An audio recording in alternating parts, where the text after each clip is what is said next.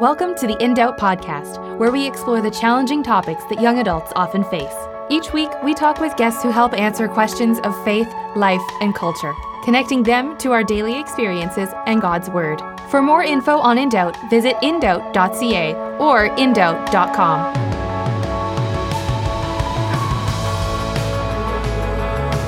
Good to be with you. My name is Ryan, and I'm so happy you're joining us right now. On today's episode, we listened to a conversation that I had with pastor and author Chris Price. Chris is the lead pastor of Calvary Baptist Church here in the lower mainland of British Columbia, and he's actually in a time of change as he and his family are going to do a church plant in Vancouver City. Chris is an awesome guy and he's really easy to talk to. We had an opportunity to talk about a lot of different questions in life and ministry around relationships and our faith. And it's a really fun, lighthearted conversation. He's an awesome guy, really easy to talk to, but really deep as well. And so as you listen to this, I, I hope that you are encouraged and that you can even laugh a little bit too.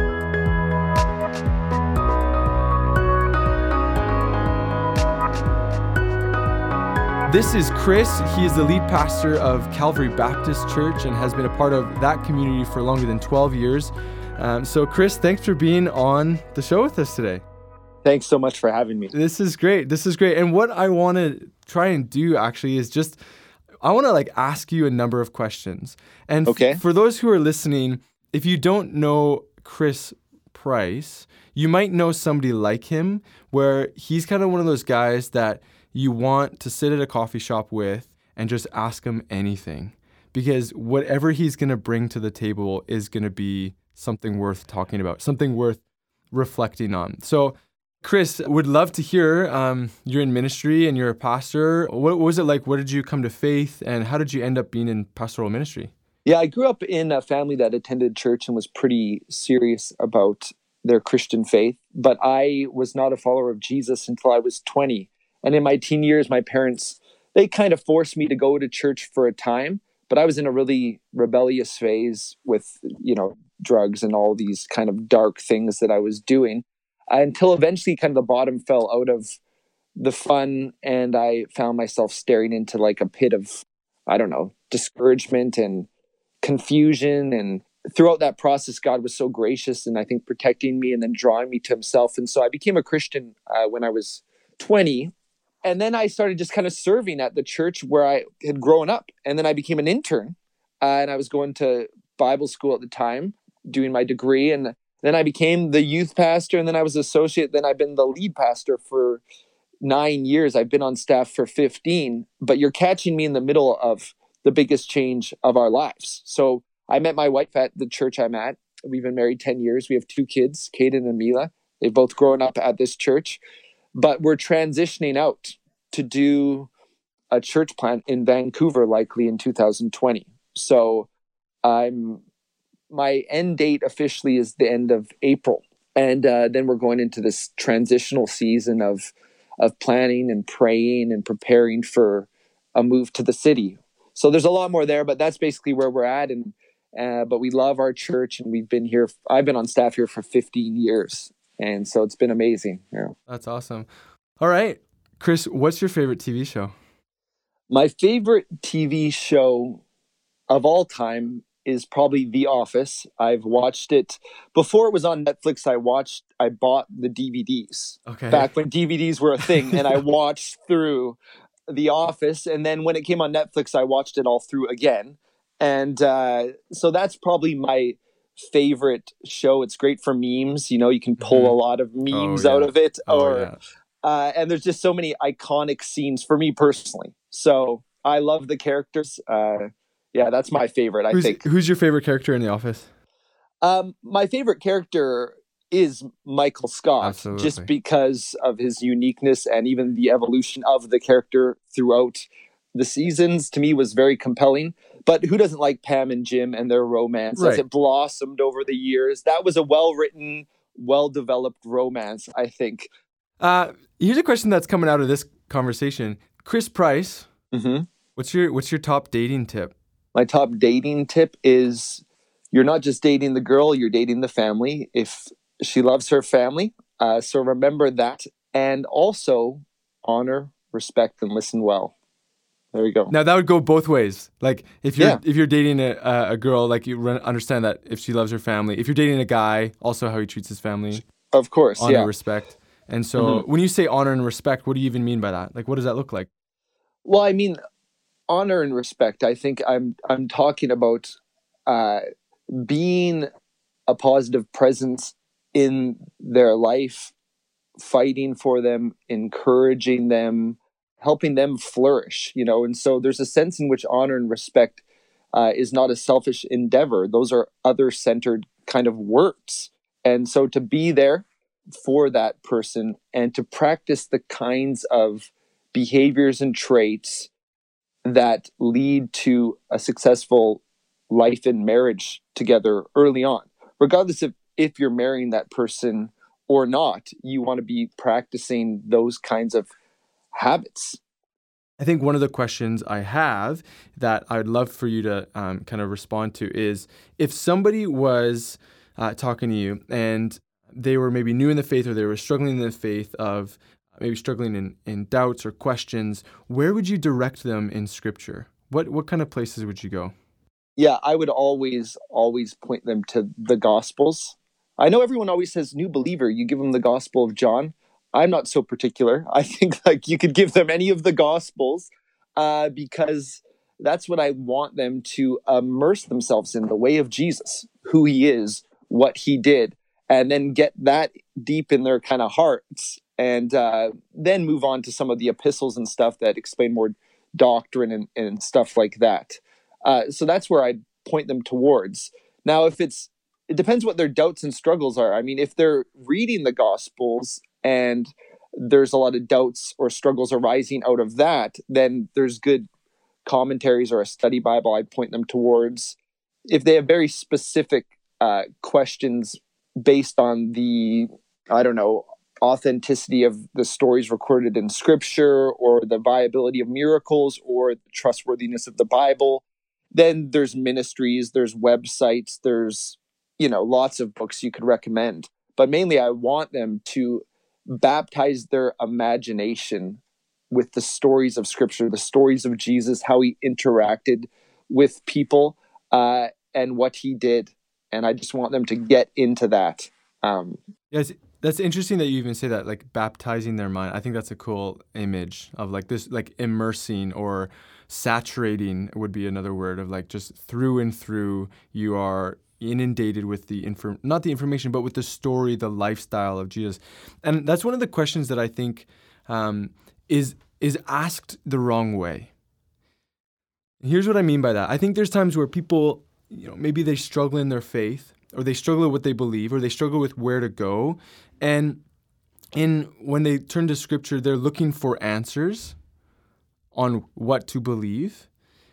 And I think actually that can oftentimes be a masking question of how am I to live? Like, how am I to be?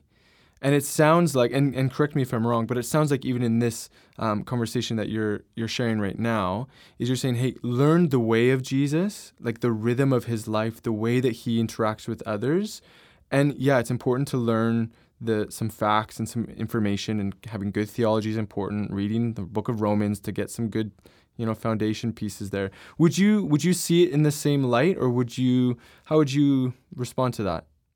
Yeah, I would think that. Uh you there's a danger where you turn like this is a danger even in systematic theology where you actually just mine the bible different areas of the bible for certain statements about a certain idea about God and it's detached from the story of God in scripture. And I think that the more you immerse yourself in the gospels or in the biblical story, you get a feel for the unfolding drama of salvation and how God's working it out in a people. And then you start thinking, oh, I'm a character who has a part in this unfolding drama. And once you know the story, then you can start to discover by the Spirit and through the Word how to live in light of that story. And so the ethics and stuff flow out of that. I think there is this desire, maybe it's because we're the Google generation. We have a question, we punch it into Google, we get a bunch of Wikipedia. So it's like we approach the Bible the same way. And I think it resists that. I think that it's not as systematic as we want to make it. It is this story that we need to saturate ourselves in and situate ourselves in, and then start to live out in our time, in our place, in our context. If that makes sense. Yeah, yeah, I think so. And I think that's why, you know, Tim Mackie and the Bible Project is so is huge right now. Yeah. And we've had Tim Mackie on in doubt in the in the past and and even now that the story that he's able to articulate with through video is is so helpful for people. I, I refer so many people to, hey, go watch the Bible Project. Yes. Go yeah. check them out. And I think that's where, you know, even in referring someone to read a passage of scripture or to find a book of the Bible is to say, you know, hey, do you know the context of do you know the story essentially of what's going on here? Do you know why Jesus was, you know, people didn't like him? Like, do you know the backdrop, the setting of it all? And I think that's oftentimes a huge reason why people have a hesitancy to like even open the Bible and start reading it. It just feels so big. And I would say something else, and maybe this will sound strange, but I've said to people pastorally, you need to stop reading the Bible. You need to start studying the Bible. Those are different things. Like some people, their all their Bible reading is devotional. And it becomes problematic because I've noticed in pastoral ministry, even in people who've been in the church for years, they solely read the Bible devotionally, like just Psalms and get a kind of vibe off it or a feeling. They're not actually developing a biblical worldview. They're not actually understanding the overarching narrative of Scripture and how the book of Galatians fits into that, how the book of Romans fits into that, how Matthew tells the story of Jesus in such a way to see it as the climax of Israel's story and all the parallels that are so rich and deep and life giving. You miss all of that if you just do like SOAP scripture, observation, application, prayer. I believe in that. I encourage that as well. But there comes a point where you got to do the Bible project thing, where you hear how it's in the whole story, how it all ties together, and you're studying the scripture and the story and letting it kind of shape your your imagination and discipline your way of thinking about the world. Well, I really do think that if you only read, say, the Psalms devotionally, you probably are not going to develop a biblical worldview. You'll develop biblical language for prayer, which is helpful. The Psalms are like a gymnasium for prayer, so you'll go for a workout, but you need to situate even that in the whole story. And that's why the Bible Project guys are so helpful again and again.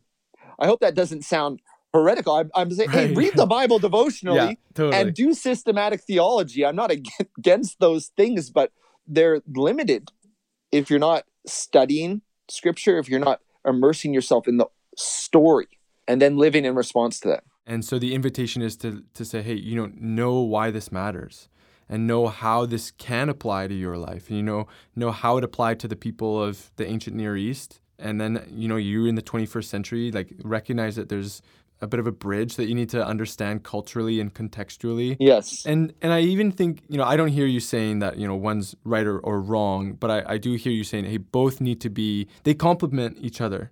Yeah. And and they go together to study God's word and but also to read it devotionally and prayerfully. And and so, you know, I, I think one of the questions I, I have is, you know, even in that approach and that response is would you say the same thing to churchgoers? Would you say there's similar pieces to being part of a body of people who are living out the expression of the faith? Or how would you respond to somebody who said similarly, like, I don't know if the church is so important for me? Yeah. I mean, I'd want to get to the bottom of like why they're saying that because maybe there's deep hurt there or disappointment that you want to minister to and speak into and journey with them through.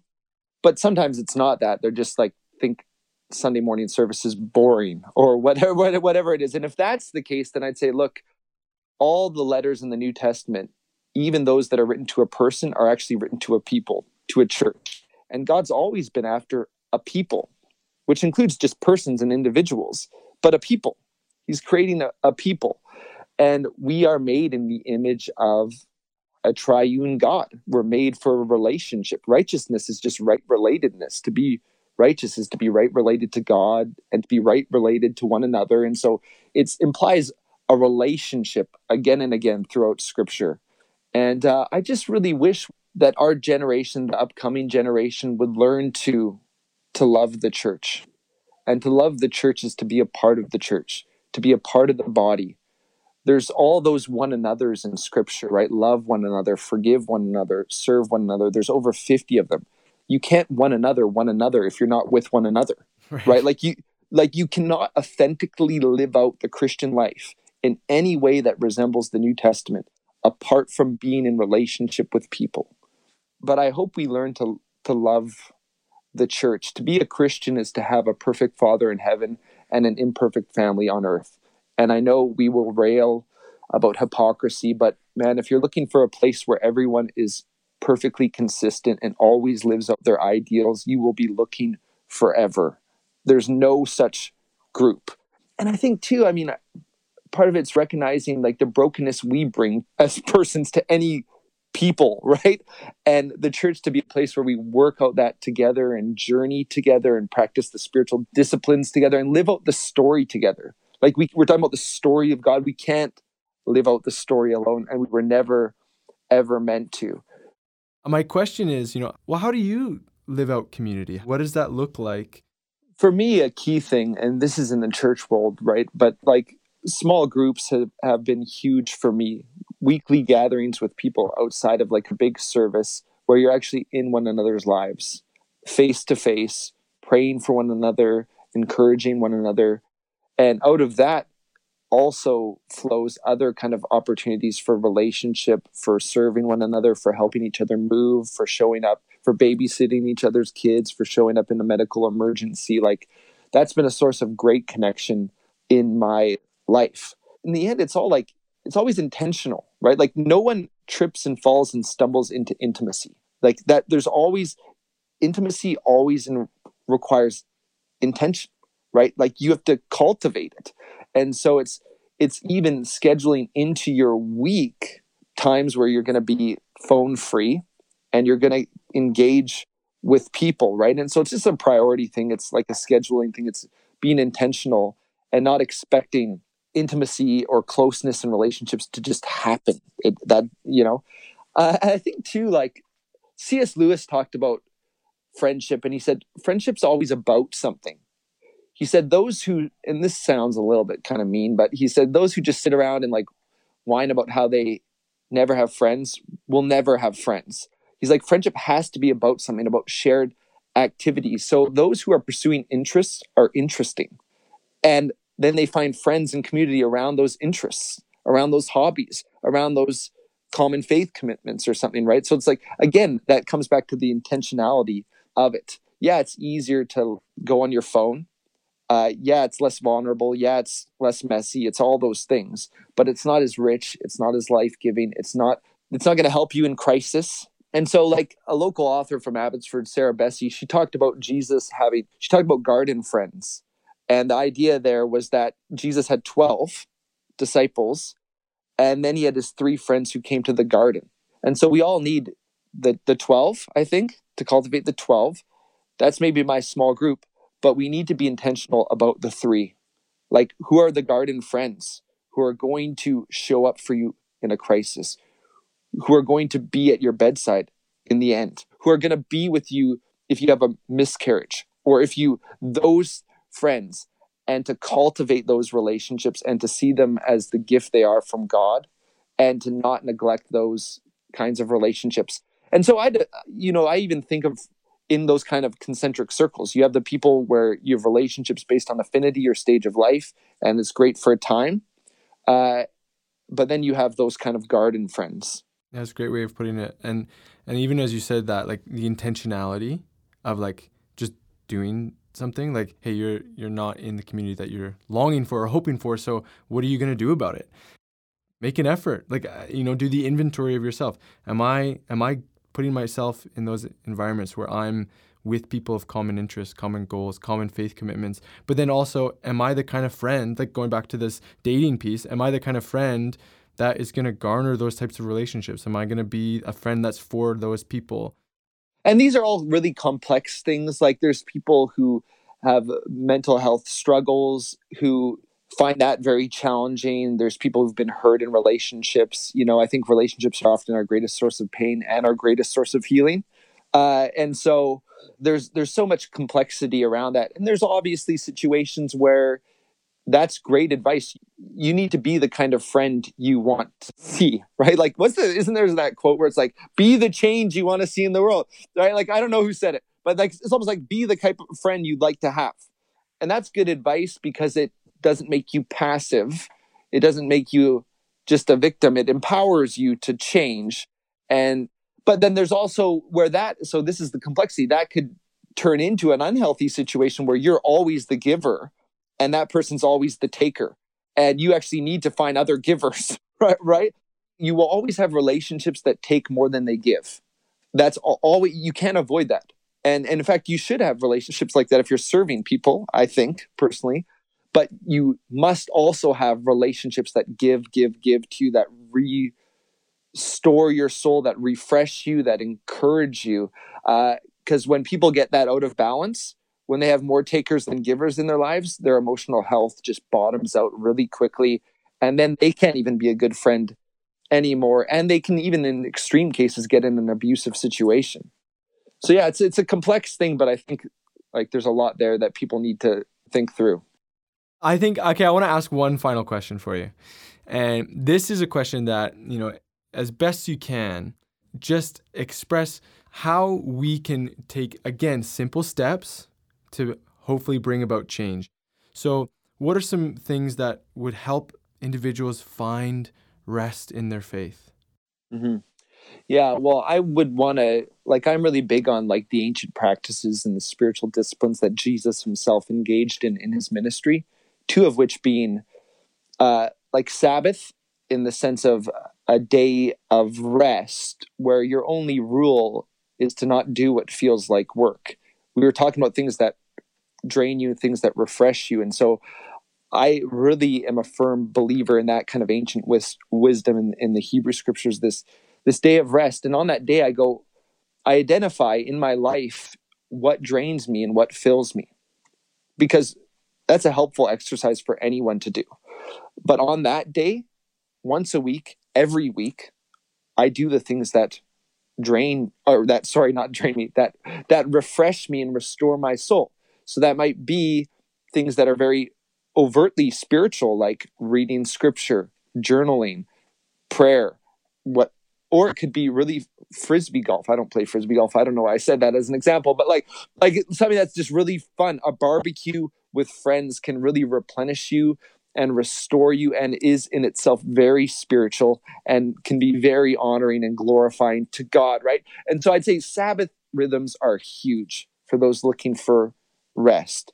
But I think Sabbath also challenges the deeper thing in us that wants to justify our existence and justify our sense of worth by impressing others, by getting perfect marks, by going over and above. And that's what's actually exhausting us. That's actually what's weary to our soul. This sense of living out of a place of insecurity, living for the approval of others in whatever form we take that to come.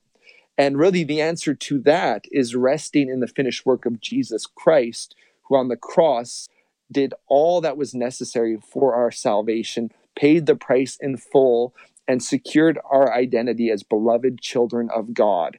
And to live out of that place of gift is to find rest for your soul. It gives you the ability to say no to all the extra things that you'd be tempted to do if you were trying to prove your worth validate your existence, and impress other people. You're no longer enslaved to people's opinion and approval of you, which is what's driving people into the ground in relationships and in work. You're starting to step into the liberating experience of knowing by the Spirit experientially that you're a beloved son or daughter of God. And if you doubt that, you look to the cross where Jesus paid it all. So that's the deeper rest and if you don't have that rest, you probably can't even Sabbath anyways. You can't have solitude that's restorative anyways. And so, really, I think the ultimate solution is an ever growing understanding of the gospel and how it applies to areas of rest. So, Tim Keller says the gospel is not the ABCs that we move beyond as we mature. No, it's the A to Z. The gospel has innumerable applications for our lives, and it certainly speaks to our fatigue because it's a soul weariness in this generation. It's not just a physical weariness. And frankly, social media contributes to that where we're always posting to get validation and to get likes and we're frustrated when we don't get as many as we want and we pull that picture and we whatever right? Um, that is not the path to rest. That is not the path to joy. That is not the path to fulfillment. Um, the gospel is and an ever increasing awareness and understanding of its implications. Um, that turned into like a little bit of a preach there. I don't know. I, I just went on a run there so but i think that yeah. But i so then i just add to that that's the deeper thing but the rhythms of sabbath and solitude i think are huge uh, for this generation. Solitude where you actually unplug from social media for a time and just get with the lord and invite him to speak to you and minister to you. The deep places in you I think is huge. Yeah, this is this is great, Chris. I feel like we could continue talking, and I've got a list of questions I want to ask you, um, and so maybe we'll have to call you back another time and uh, and have your insight because even in all of this, I think there's a lot of there's a lot of density here that we could unpack and apply into our lives and would actually bring about like the good things that we hoped for. Um, and whether it's in relationships or in community, in church life, in our own personal life with God, or dating, whatever it is, I think I think one of the things that's important is that God is deeply concerned with how we live. And so these practical application things, they actually matter for how we live and how we uh, affect change in the world, positively or negatively. And hopefully it's positively and uh, for his kingdom. And so, yeah, it's been a great, great pleasure to have this time to chat with you. And uh, so thanks for being on with us today. Yeah, thanks for having me.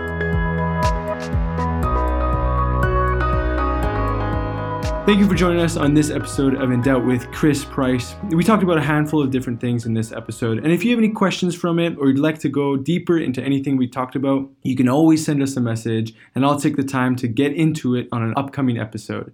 If you'd like to follow Chris Price on social media, we'll have that info in our episode links section of our website.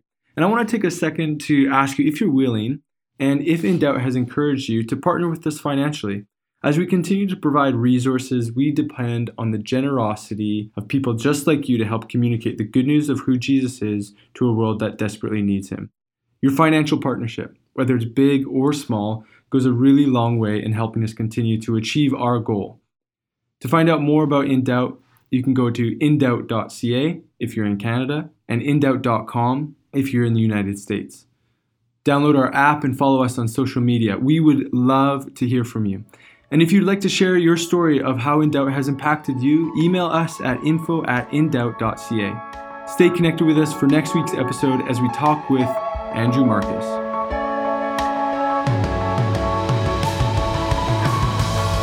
Thanks so much for listening. If you want to hear more, subscribe on iTunes and Spotify or visit us online at indoubt.ca or indoubt.com. We're also on social media, so make sure to follow us on Instagram, Facebook, and Twitter.